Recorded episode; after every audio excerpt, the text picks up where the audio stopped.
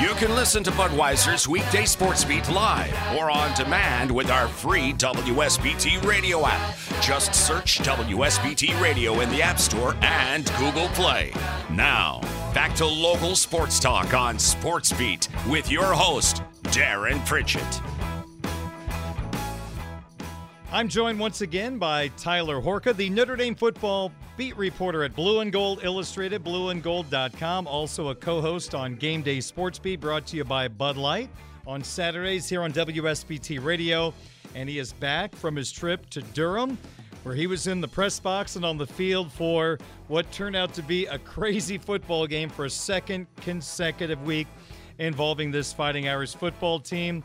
Tyler, I think by the time Notre Dame took over the football at the five yard line, down in the game, you were probably on the field, kind of set the stage of this crowd of only 40,000. It seemed a whole lot louder than that on television, and just your thoughts and emotions of Notre Dame's chances of going down the field in that moment. Yeah, well, first of all, first of all, shout out to the Notre Dame fan base because if there were 40,000 people in there, I'd say 10 to 15,000 of them were probably Notre Dame fans. I mean, there were there was a lot of green in there, but at that time, the time that you're referencing, yeah, those people were a little more silent, and the ones wearing the home blue color, they were loud, and there were students heading down to the very front of the student section because they thought they were about to be rushed in the field. No way Notre Dame goes 95 yards, scores a touchdown when the offense was looking as poor as it was, right? Well wrong because Sam Hartman happened and Mitchell Evans happened, Rico Flores, Audric Estime making plays on that last drive, and it is Estime who punches in that 30-yard touchdown, ultimately wins the game for Notre Dame. So it was kind of uh, a flip-flop, and, and that's exactly what it was at Notre Dame Stadium. Uh, to, uh, you know, a week prior at that point was one fan base who has a lot of fans in the opposing stadium thinks that um, you know, they're on the ropes and, and this is it. We're going to lose. And that was Ohio State the week prior, and that was Notre Dame this time. And then because of a really nice drive in the, in the last couple minutes of the ball game, those are the fans that end up elated in the end, and the home crowd is the the ones, the fans that are rooting for the home teams are the ones that go home sad. So that's exactly what it was, and a little bit of a smaller scale. This wasn't Ohio State Notre Dame; it was only Duke Notre Dame, but two very good football teams that came down to the wire, and it, it felt eerily similar. But the good thing for Notre Dame is that they didn't uh, succumb to it two weeks in a row because we'd be talking about season over if that was the case. Are you glad Audric Estime scored rather than taking a knee at the one yard line? Yes, yes, yes, yes. And there's a couple things to that. The field goal kicking for Notre Dame is entirely shaky at this point. Spencer Schrader is five of 10 this season, so I don't even want him taking an 18 yarder or whatever it is from the one yard line. And then the other part of that is Notre Dame was losing the ball game. So if you have your best running back with the ball in his hands in the end line, the end, the end zone, the goal line in sights, you run over that thing and you take the lead and you go for two and you get up by a touchdown like Notre Dame did. I mean, if you're going to score there instead of going down, Notre Dame did it all the right way, where they went for two, they got it, they're able to kick off and, and comfortably know the only way that they lose that ball game is if Duke has even more miraculous of a drive and scores a touchdown with 30 seconds left and goes for two maybe to win the game. That's the only way you lose in that situation after Notre Dame scored the touchdown and went for two. So I know Marcus Freeman says the analytics tell him one thing, and he's a little bit into the analytics, but I'm into winning football games, and Audric Estime a, made a winning football play, and Notre Dame was able to get out there with the W. Speaking of analytics, you had a really good stat on our Blue and Gold YouTube channel conversation, and that was Notre Dame went three of 15 on third mm-hmm. down conversions and you dig a little deeper, there's probably a good reason why they did not have much success. Yeah, and that reason was 8.9 yards to go was the average on all 15 of those third downs. That that's mind-numbing to me, Darin, when you think first of all, 15 third down opportunities, that's a lot. Most teams I don't know what the national average is, but That's a lot of times to face third down. So you have a very large sample size. And then on top of that, you still have 8.9 yards to go on average over the course of 15 third downs.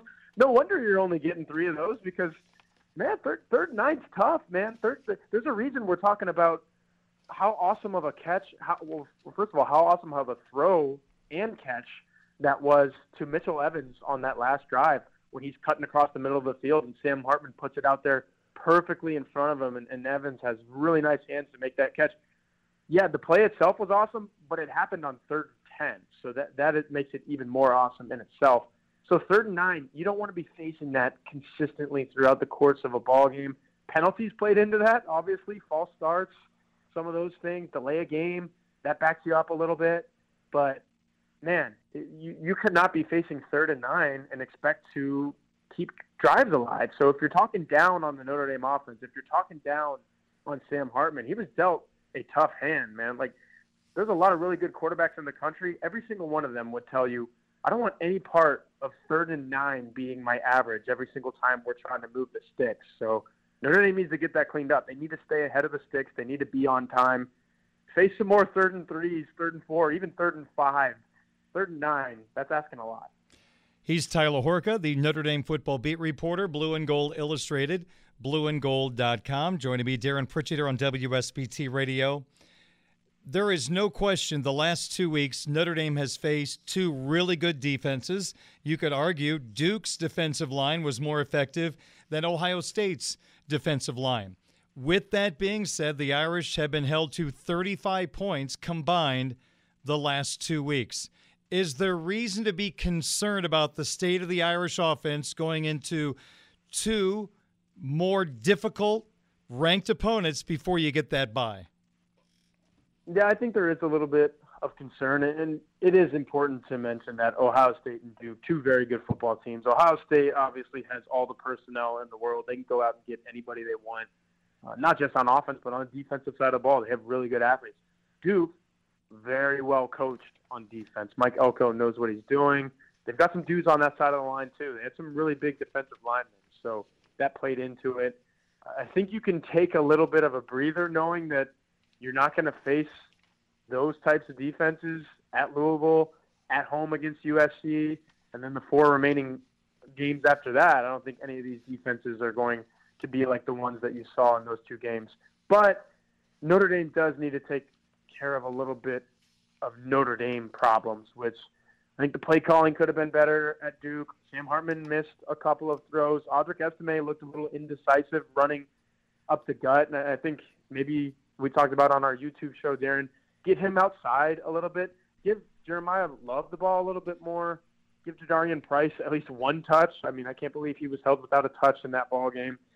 And then these wide receivers need to get healthy and help Sam Hartman out a little bit. So there, there's bits and pieces all over the Notre Dame offense that need to be a little bit better. And if they were against Duke, as good as that defense was, I mean, they could have. We talked about this on the YouTube show too, Darin. They could have kind of taken control in the first half of that ball game and maybe even coasted to a victory instead of needing to win it in the last couple of minutes. So Duke had a little bit to do with that, a lot of bit to do with that, but Notre Dame had a lot of bit to do with that themselves too. So yeah, there is a little bit of concern, and they do need to be a little bit better. I wish there was a bye this week because I think this coaching staff needs a week of self scouting themselves and yeah. look at what they're doing. And I need and, a week of sleep too, Darin. I need a week of sleep. yeah, that's exactly right. Tyler, how much of a factor was the number of wide receivers that were healthy for this game and their effectiveness? How much did that affect the entire offense and what Duke's defense was able to accomplish? Oh yeah, Duke was able to, to just kind of key in uh, on the box, honestly, and, and Audric Estime, and send a little pressure to Sam Hartman because it knew Tobias Merriweather, uh, Chris Tyree, Rico Flores were one by the end of the game getting a little gassed because they were out there for the whole game, and two, if you asked me to pick hand pick Notre Dame's best wide receiver, like here's the thing, you played that entire game with three wide receivers. If you told me you can have any three Notre Dame wide receivers, assuming they're all healthy, and say, hey, you could you have to play an entire game with all three of those guys, Darin, how many guys that Notre Dame played with would be in that three? Like, I think two of the ones that were missing, Jayden Thomas, Jaden Greathouse, they're in your top three. So do you maybe choose uh, Chris Tyree? I don't think Tobias Merriweather's in that top three right now. Maybe Rico Flores Jr. is. Like, th- that was tough to play with three wide receivers for an entire game and them not be like the three guys that you would want to play an entire game with. Holy cow, that affects everything, Darin. It affects Sam Hartman. It affects the way the defense attacks you. It, it was tough, and, and I was sitting there in that press box, knowing the news of Jaden Greathouse and assuming that Jayden Thomas wasn't going to be able to play, and you start having second doubts. And Notre Dame itself had those second doubts too. I guarantee you. Like Gerad Parker's thinking, how the heck are we going to win this game without these wide receivers and, and only with these wide receivers that we can play? So to answer your question, it affected the game a lot, and it's great news that Marcus Freeman said on Monday that both Jaden Greathouse and Jayden Thomas should play against Louisville. It's surprising when you look up the stat that Michael Mayer never had 134 receiving yards in a game yeah. in his Notre Dame career. Mitchell Evans had that against Duke, and Tyler, they needed every single one of those yards to win this football yeah. game.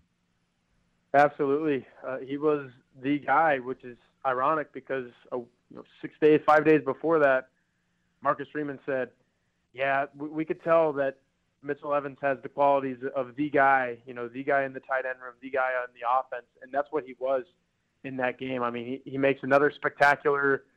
I don't know if I would call this a one-handed catch because he kind of batted it up to himself and then call it, but it was as cool as the Ohio State one, in my opinion, when he's able to do that over the middle of the field with the guy draped on his back. And I talked about the third and ten. I mean, Notre Dame's back is against the wall early in that drive. If they don't get that ball completed, then they're not winning that ball game. So, like you said, they needed him in, in all six of those catches.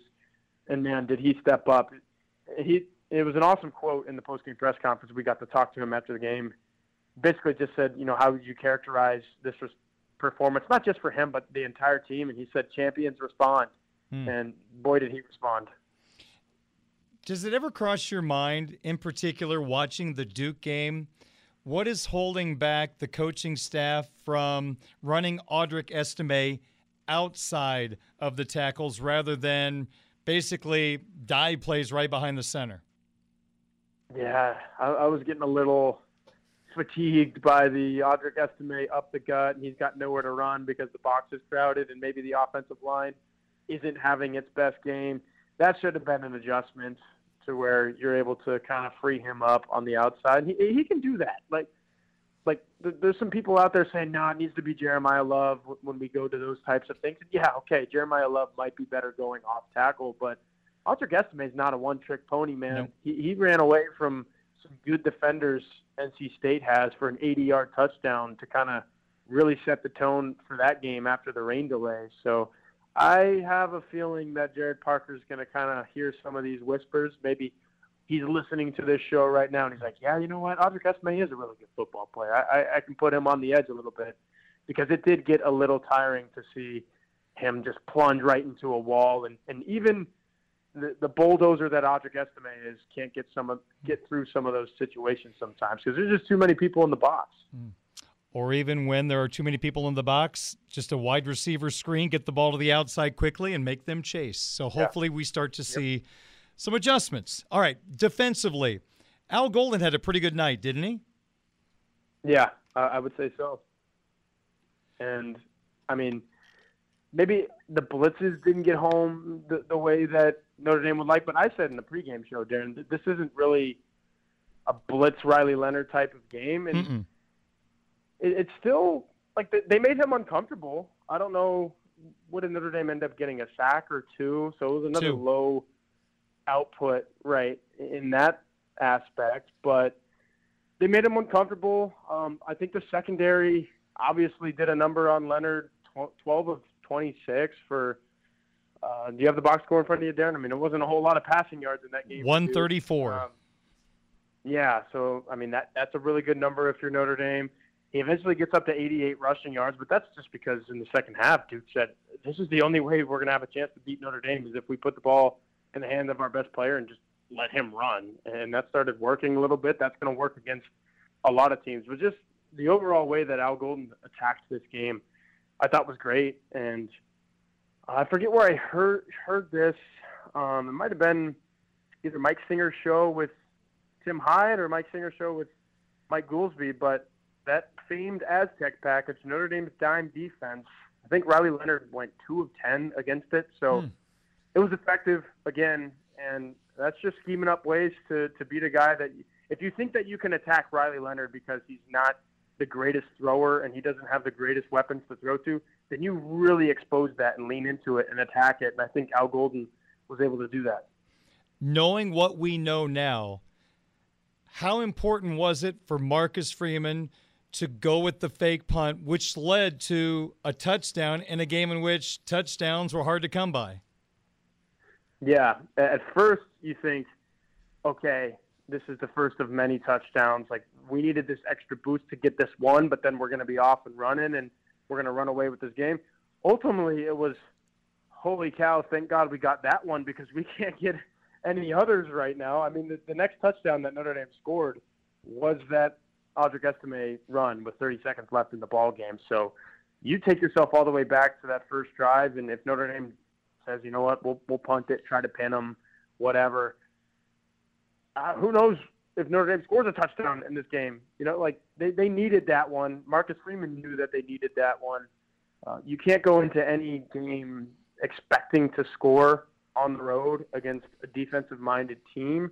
So Notre Dame kind of stole one there, took an early lead, which was great. You're not playing from behind in this ball game, and yeah, I think I think it was massive. And, and kudos to Marcus Freeman because he said in the week leading up to the game that was always in the game plan. They thought they could attack Duke that way, and he said, "You know what? We're going to do it right away. We're going to get up in this ball game and play with the lead."